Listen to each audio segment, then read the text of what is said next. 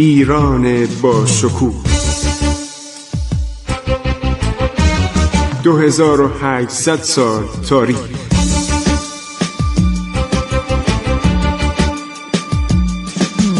عبور از تاریخ.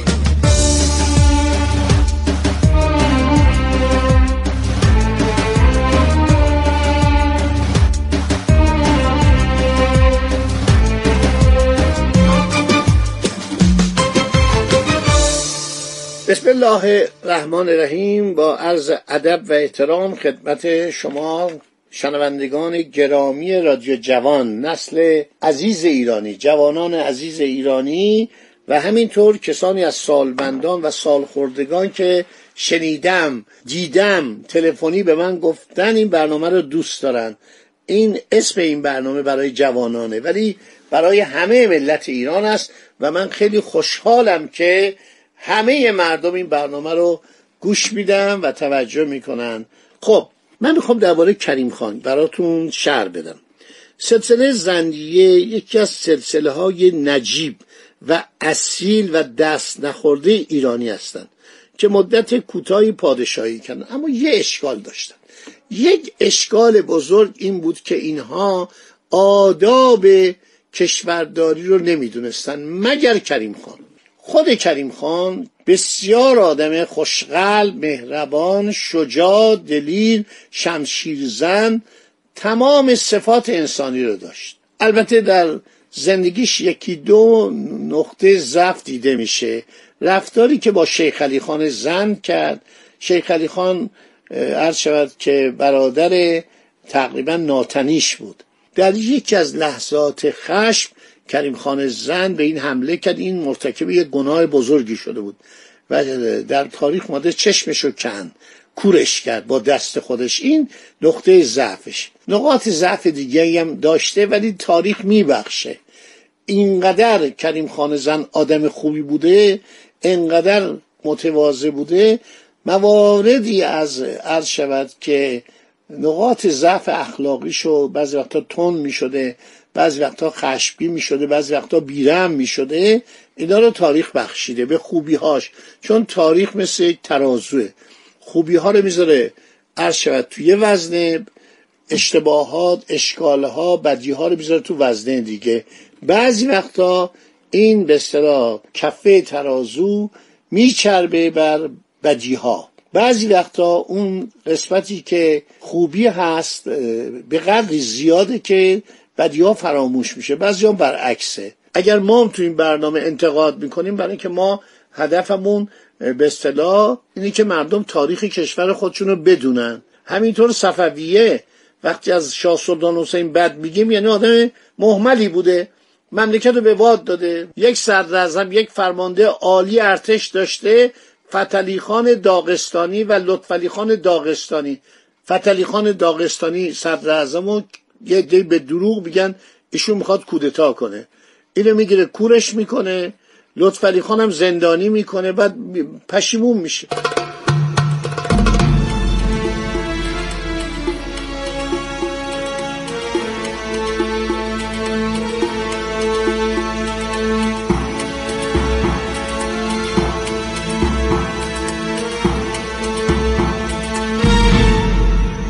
خب بریم سراغ کریم خان.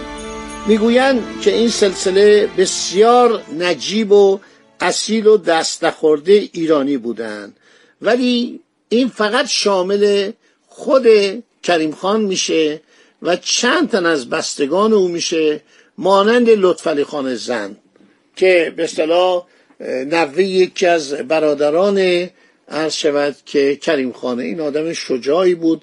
قبلش هم الان در یکی از امامزاده های بازار تهران آقا محمد خان واقعا خبیس به دست خودش اینو کور می‌کنه چشمشو در میاره. هزار بلا سر این شاهزاده جوان دوست داشتنی شجاع شمشیرزن میاره هزار بلا بر سرش میاره به خاطر اینکه نفرت از این داشته و این خوب جلوش وا میستاده مردم هم دوستش داشتن. هر شود آقا محمد خان هزاران نفر رو در شهر کرمان کور می‌کنه. چون مردم زمانی که این معاصره کرده بود شهر کرمان شهر کرمان دیوار محکمی داشت. اون موقع دیوار خیلی مهم بود. برای دفاع از شهر فوش می‌دادن مسخره می‌کردن. و این بود که دستور داد هزاران نفر رو عرض شود چشماشون رو در بیارن. و داستان ها نوشتن. به صورت من در اومد. یعنی انقدر چشم در آورد نمی‌دونم شنیدم هفت من چشم آوردن و جلوش گذاشتن. یه چنین آدم خبیسی بر این مملکت مدتی حکومت کرد. البته جنگجوی خوبی بود. برای اینکه نویسندگان انگلیسی جنرال های روسی میگن در ظرف مدت پانزده روز شست هزار سوار نظام از تهران رساند به تفلیس تفلیس رو محاصره کرد. باور نمی‌کردن. حتی توپخانه هم نداشت. فقط با خودش زنبورک برده بود. شهر تفلیس شهر مستحکمی بود. دیواری داشت عظمتی داشت. کسی فکر نمی‌کرد پونزده روزه این خودشو از تهران برسونه به تفلیس. که اونجا قیام کرده بودن. آرکلیوس حاکم گرجستان که اسمش آرکلی خان بود و جزو سرداران نادر بود. در التزام نادر به هندوستان هم رفته بود سر پیری به فکر خیانت افتاد. خواست اونجا رو از ایران جدا کنه. گرجستان مثل مازندران بود مثل داغستان. عرض کردم که وزرای شاه سلطان حسین داغستانی هستند فرمانده کل ارتش لطفعلی خان داغستانیه. به قدری محمود افغان از این لطفعلی خان بدش می اومد لطفعلی خان داغستانی. وقتی که ایران رو گرفت البته همه ایران رو نگرفت. اصفهان و تعدادی از شهرهای ایران رو گرفت فرستاد و اینو پیداش کردن. این سردار بزرگ که بارها محمود افغان و پدرش میرویس رو شکست داده بود اینو پیدا کردن. در یک دهات قایم شده بود پنهان شده بود. اینو آوردن و تیکه تیکش کردن.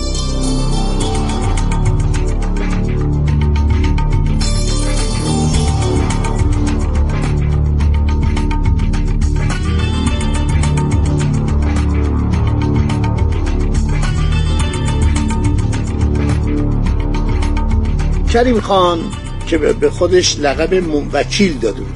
وکیل و رایا. مؤسس این خانواده مردی آزادمنش در زندگی فوقالعاده ساده و بدون پیرایه بود. در مدت پادشاهی خودش با نهایت عدل و داد رفتار کرد. مرگش هم می‌گفتن سل یا سرطان بوده. یک بیماری سل بود و که سرطان هم بر او مزید شد و در سال 1193 هجری قمری چشم جهان بست. خیلی ساده بود. یک کتابی ما داریم به نام رستم التواریخ. کریم خان زند در تمام مدت عمر تکلفی در لباس نداشت. قبای تابستانیش چیت ناصرخانی بود که در بروجرد بر روی کرباس به عمل می آوردن من یک روز باید درباره لباس های ایرانی منسوجات ایرانی وسایل ایرانی براتون صحبت کنم که ما به روسیه صادر می کردیم ما به فرانسه صادر می‌کردیم. شما باور نمی‌کنید. کولوسکایا و پتروشفسکی پیکولوسکایا یاکوبوفسکی و اینا آدمای حسابی بودن. اینا حتی در دوران حکومت استالین کتابایی که می نوشتن با منطق عرض شود که همراهی داشت. زیاد دنبال ایدئولوژی کمونیسم نبودن. خانم پیکولوسکایا خدا بیامرز سال 1149 فوت کرد. کتابی نوشته ایران و بیزانس مرزهای دو کشور در قرن ششم میلادی. ای کاش قرن بعدی هم که نوشته بود کسی مثل دکتر رضا به فارسی ترجمه می‌کرد. تمام الواح عربی رو خونده. الواح سوریانی یعنی سوریه رو خونده. تمام آثار کشیش های سوری کشیش های مسیحی سوری رو خونده. تاریخ ایران تاریخ عربستان تاریخ بیزانس رو آدم لذت می‌بره. اینا آدم های حسابی هستن.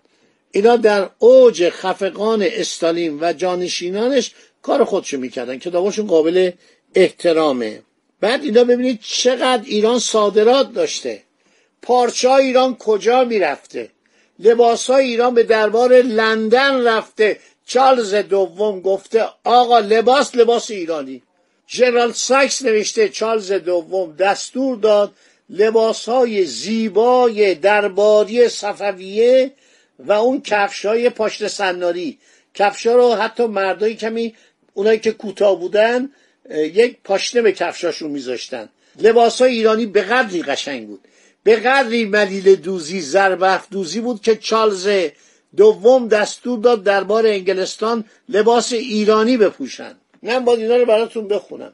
مربا صادر می‌کرد. شما باور نمی‌کنید. مربا رو چیکار می‌کردن؟ سر این کوزه رو چطور گلندود می‌کردن که مربای ایران به روسیه صادر می‌شد؟ لباس های قزلباش یعنی پارچه های ایرانی به روسیه صادر می‌شد. به تمام کشورهای اطراف ما عرض شود که لباس صادر می‌کردیم. پارچه صادر می‌کردیم. این هنرمندان چی شدن؟ الان فقط فرش ما مونده. بازم شما می‌دید که گلیم هایی که میبافن جاجیم هایی که میبافن الان به صورت هدیه رومیزی هایی به اون قشنگی. همین الان صنایع مستظرفه هدیه میدن. مهمان خارجی میاد بهش میان یک حتی قاب عکس بهش میدن حتی آلبوم عکس میدن تعجب می‌کنه از جلد مینیاتوریش. کارهایی که بچه های اصفهان می‌کنن کارهایی که در مشهد انجام میشه هر جای ایران یه هنری بوده هنر خاص ایرانی بوده کریم خان زن قبای تابستانیش چیت ناصرخانی بود که در بروجه بر روی کرباس به عمل می آوردن. لباس زمستانی کریم خان اطلس پنبهی و قدک اصفهانی عبایی بر روی قبا می پوشید شال ترمه زردی را امامه و دیگری را شال کمر می نمود. گاهی لباسش از کهنگی به پوسیدگی می رسید. نوشته لباس های کریم خان کهنه بود. در طول مدت پادشاهی استعمال جقه و جواهر نکرد. مدت زندگی او را 75 تا 80 سال نوشتند. 26 سال به استقلال کامل پادشاهی داشت. هرگز نام شاه را بر خود نگذاشت. می‌گفت من وکیل شاه اسماعیل سوم هستم. یک شاهزاده صفوی بود. آدم بیکاره هم بود.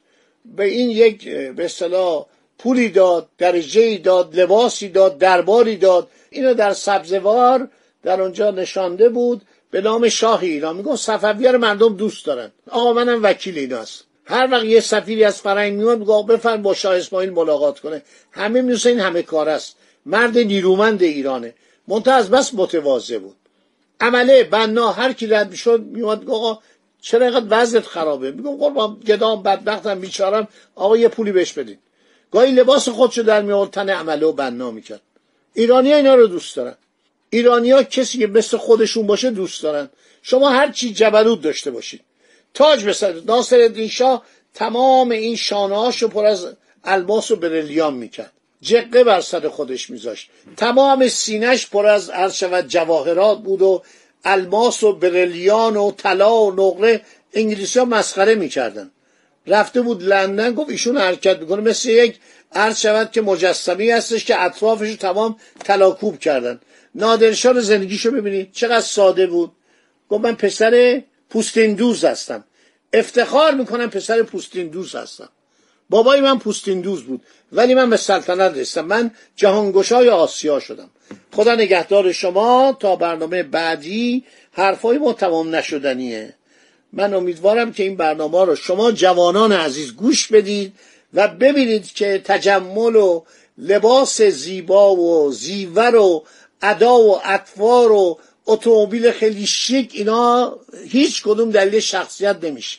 انسان با شخصیت باید خوب صحبت کنه سواد داشته باشه مردم رو دوست داشته باشه خودشو خدمتگزار مردم بدونه. همینی که این همه بزرگانی که در ایران بودن مورد احترامن. اسم پنج تا صدر دوره قاجار رو ببرید. با وار کنید یادتون نمیاد. اغلب مردم یاد نمیاد. ولی امیر کبیر همه می‌شناسن. برای که امیر کبیر مردمی بود. خدا نگهدار شما. تا برنامه بعدی.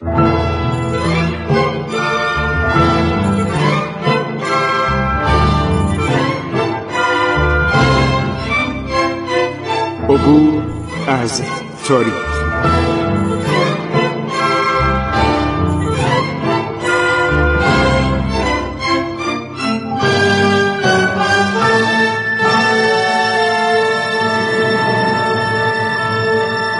ایران با شکوه 2800 سال تاریخ.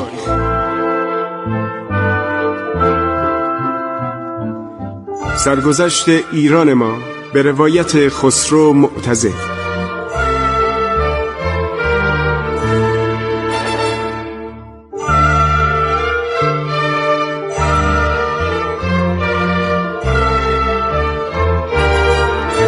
عبور از تاریخ با رادیو جوان.